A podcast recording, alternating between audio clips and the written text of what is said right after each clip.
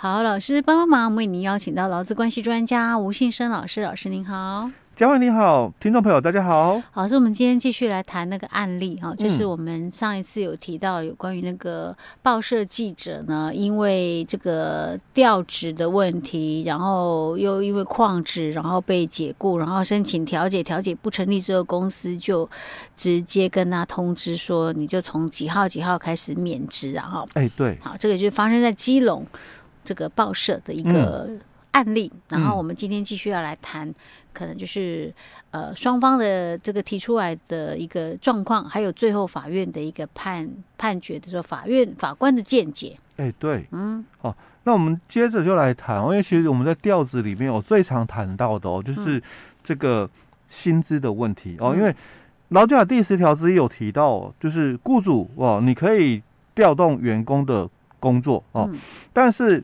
前提就是你不可以违反劳动契约的一个约定，嗯、那再来就要遵守这个新的调动五原则哦。嗯、那当然第一个就基于企业经营上所必须哦，那不可以有不当的动机与目的哦。但法律另有规定就不在此限哦。当然这个我们之前在节目里面也分享过哦。这个法律另有规定的话，就特殊行业的一个部分可能都有一些限制的一个部分哦。那指的就这一段。那第二个原则是谈到就是说。对于劳工的工资以及其他的劳动条件没有做不利的一个变更，好，那这个其实我们常讲哦，在节目里面常讲，嗯，其实最难是这一段啦，哦，就说其他的至于说哦，第三点呢，调动之后的工作哦是劳工体能跟技术所能够胜任的，嗯，那第四点提到调动的工作地点如果有过远。那雇主应该要给予必要的一个协助哦，或者是第五点哦，你要考虑到劳工及其家庭的生活利益的问题哦。我们在前面哦，刚好在探讨这个调职的一个议题的时候，我们也有稍微提到过哦。好，那我们就来谈到哦，因为这个调职哦，确实又涉及到了嗯这个薪水的一个调整哦，所以公司就谈到喽。那他原来的这个工资啊，嗯、哦，跟劳动条件我没有做不利的一个变更，嗯，只是内外勤的津贴不同哦。嗯、那因为你是记者，所以当你当然你有这个外勤的一个津贴，嗯，那因为你现在做内勤了嘛，哦，所以你编辑就内勤哦，嗯、所以内勤津贴有少，嗯，哦，就差不多少了三千块哦，因为这个记者外勤津贴是七千块了哦，嗯、那你是这个。调动为编辑的时候，内勤津贴只有四千块哦。好，那这个外勤哦，因为你在外面跑嘛，还会有其他的开销啊，比如说这个交通的一些费用啦哦。所以这样子来讲，对你哦，虽然哦，实质上哦，就是我们讲台面上好了，嗯台面上看起来好像少了三千块，但是实质上，因为你又减少了一些的。移动的一些花费啊，哦，其他的一些花费啊，哦，所以哦，应该啦，哦，实质上哦，没有什么不利的一个变更才对，哦，这是公司的一个主张哦。但真的是这样吗？因为我都讲，在这一段其实确实哦，有很大的一个争议点，因为毕竟在主管机关的看法哦，总额减少就是不利哦。当然，就学者法院的一个实务见解，多数的看法都觉得说，那你们。职务不一样之后嘛，哦，所以按照我们的这个劳基法哦，二条三款提到什么叫工资？因为工作而获得的报酬嘛。那当然你工作不一样啦，哦，所以当然你的这个有些的部分的奖金当然会有所调整。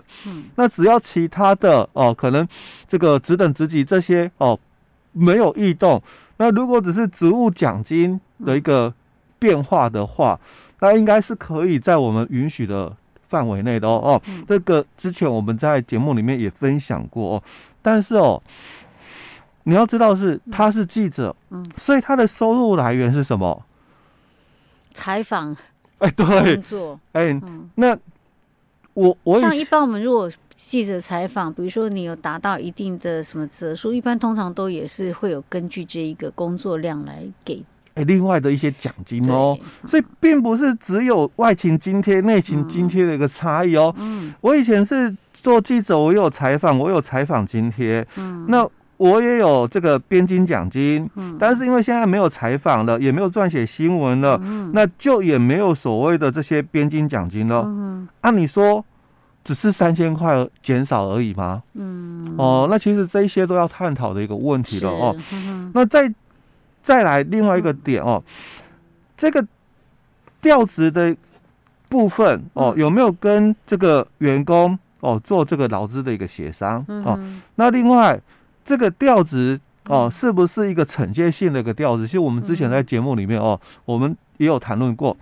假如它是一个惩戒性的一个调职的话，嗯，那当然劳工他是不能拒绝的哦。是哦，但是其实我们看哦，这个就公司的角度，当然他有某一定的程度认为是惩戒。对。那就是说，你之前可能、嗯、可能不服主管的一些什么样的一个状况，他不是之前跟主管之间有一些问题，哎，对，只是没有新闻事件里面没有写的很清楚啦。嗯嗯。哦，那所以他算不算惩戒？因为在这个法院这个双方攻防的一个部分哦，是有提到这一段。嗯。那能不能把它认为这个是惩戒性的一个调子？老公不可以拒绝？哦，那惩戒性的一个调职，就你可能必须是一个到达了哈，开除的一个要件了哦，我们才会讲说惩戒性的一个调职喽。但是他一定是不到开除的，哎，对，那个啊，哦，因为我们解雇最后手段原则嘛，哦，如果你是一个就是这个。资遣员工的一个调职，那我们是回避之前型的一个调职嘛？哦，那如果你是开除的哦，那我们就讲，哎，那你遵守解雇最后手段原则，所以我也是惩戒性的一个调职哦。但如果他还没有到达就是开除的一个这么严重的一个情况的话，那你要说这个是惩戒性的一个调职哦，我我觉得还有点就是不为太太。过的一个说法了哦，太 over 了。对，好，那所以哦，这个是在一审的一个探讨里面大概是这样哦，所以公司就败诉哦。那我们这个公司又继续上诉哦，到二审的一个部分。是，那二审怎么看呢？那二审法官就先提到了劳基法第十条之一的这个立法的一个理由，他就先提到了哦，那在这个调职的一个命令哦。应该哦，受到权力禁止滥用的一个原则的一个规范哦，所以劳基法第十条之一哦，第一款的后段哦，他就提到了，虽然有前面是讲到哦，基于企业经营上所必须哦，因为我们要调职要遵守五原则嘛哦，那第一个原则当中就提到基于企业经营上所必须哦，嗯，但哦不可以有什么不当的动机与目的哦，所以我们是很要求哦。禁止这个权力的一个滥用的一个问题哦，因为毕竟哦，在一百零五年，一百零四年的年底啦哦，修法以前啊，因为实施是一百零五年哦，但修法是在一百零四年的年底哦。那在这个修法之前哦，我们大概都是遵守这个内政部的七十四年的一个调职的一个解释令哦。那其实，在那个解释令的一个年代的话哦，给予雇主调职的权限是比较大的，嗯。哦，但是因为很多法院的判决里面都提到了哦，虽然也是很遵守，就是很很认同啦哦，雇主的调职的权限哦，但还是觉得啦，嗯。哦，就是不要有权力滥用的情况哦，所以雇主的调动权要有一点点的限缩哦，所以我们修法之后才会把这个。第二个原则哦，不可以违反劳动契约的一个约定，这个哦摆在这个主文里面哦。好，所以法官就把立法理由说明了一下哦。他说，调职的命令应该哦要受权力禁止滥用原则的一个规范哦。所以在判断雇主的调职的命令是不是合法的话哦，当然应该就经营上有没有必要性，还有。调子的合理性，以及老公因为调子所受的不利的一个综合判断哦，嗯，所以这个法官他就先看说，那我们应该是先看前段，嗯，至于说你们在一审争论的哦，就是说有关这个调动之后的工资是不是有不利的变更哦，嗯、那个先等一下，先放到后面，哎，先放后面，我们先看最前面那个，哎，先看最前面这个哦，嗯，那是不是企业上经营所必须？嗯，那显然就不是喽，因为。你既然不是惩戒型的一个调子，嗯，那其他的理由大概就很难说得上，嗯、你只能谈的是企业上经营所必须。嗯、可是很显然的哦，嗯，哦，你并没有这个需要，嗯，而是权力滥用，因为他跟主管有一点口角，有一些冲突，哎，有一些冲突的一个问题哦，嗯、所以法官就先提到是这一段，我、嗯、说，那既然哦，我我在看。哦，你们双方并没有企业上经营所必须的一个必要了哦，嗯，那就不用再争论了，调职就违法，嗯哼哼，哦，那这是二审法官这个见解哦，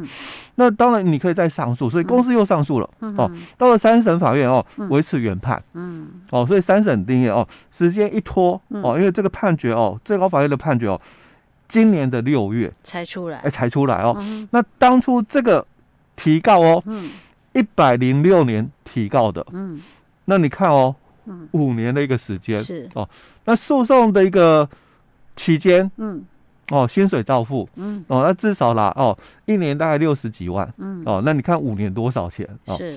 六十几万，五年三百多万，对，哦，当然有一些部分哦，劳工的一个请求，可能他也请求一些呃年终奖金什么的哦，当然这个在一审的时候就。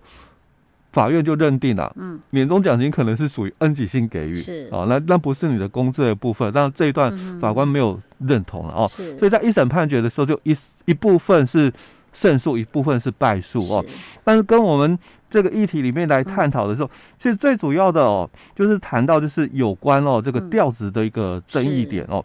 那其实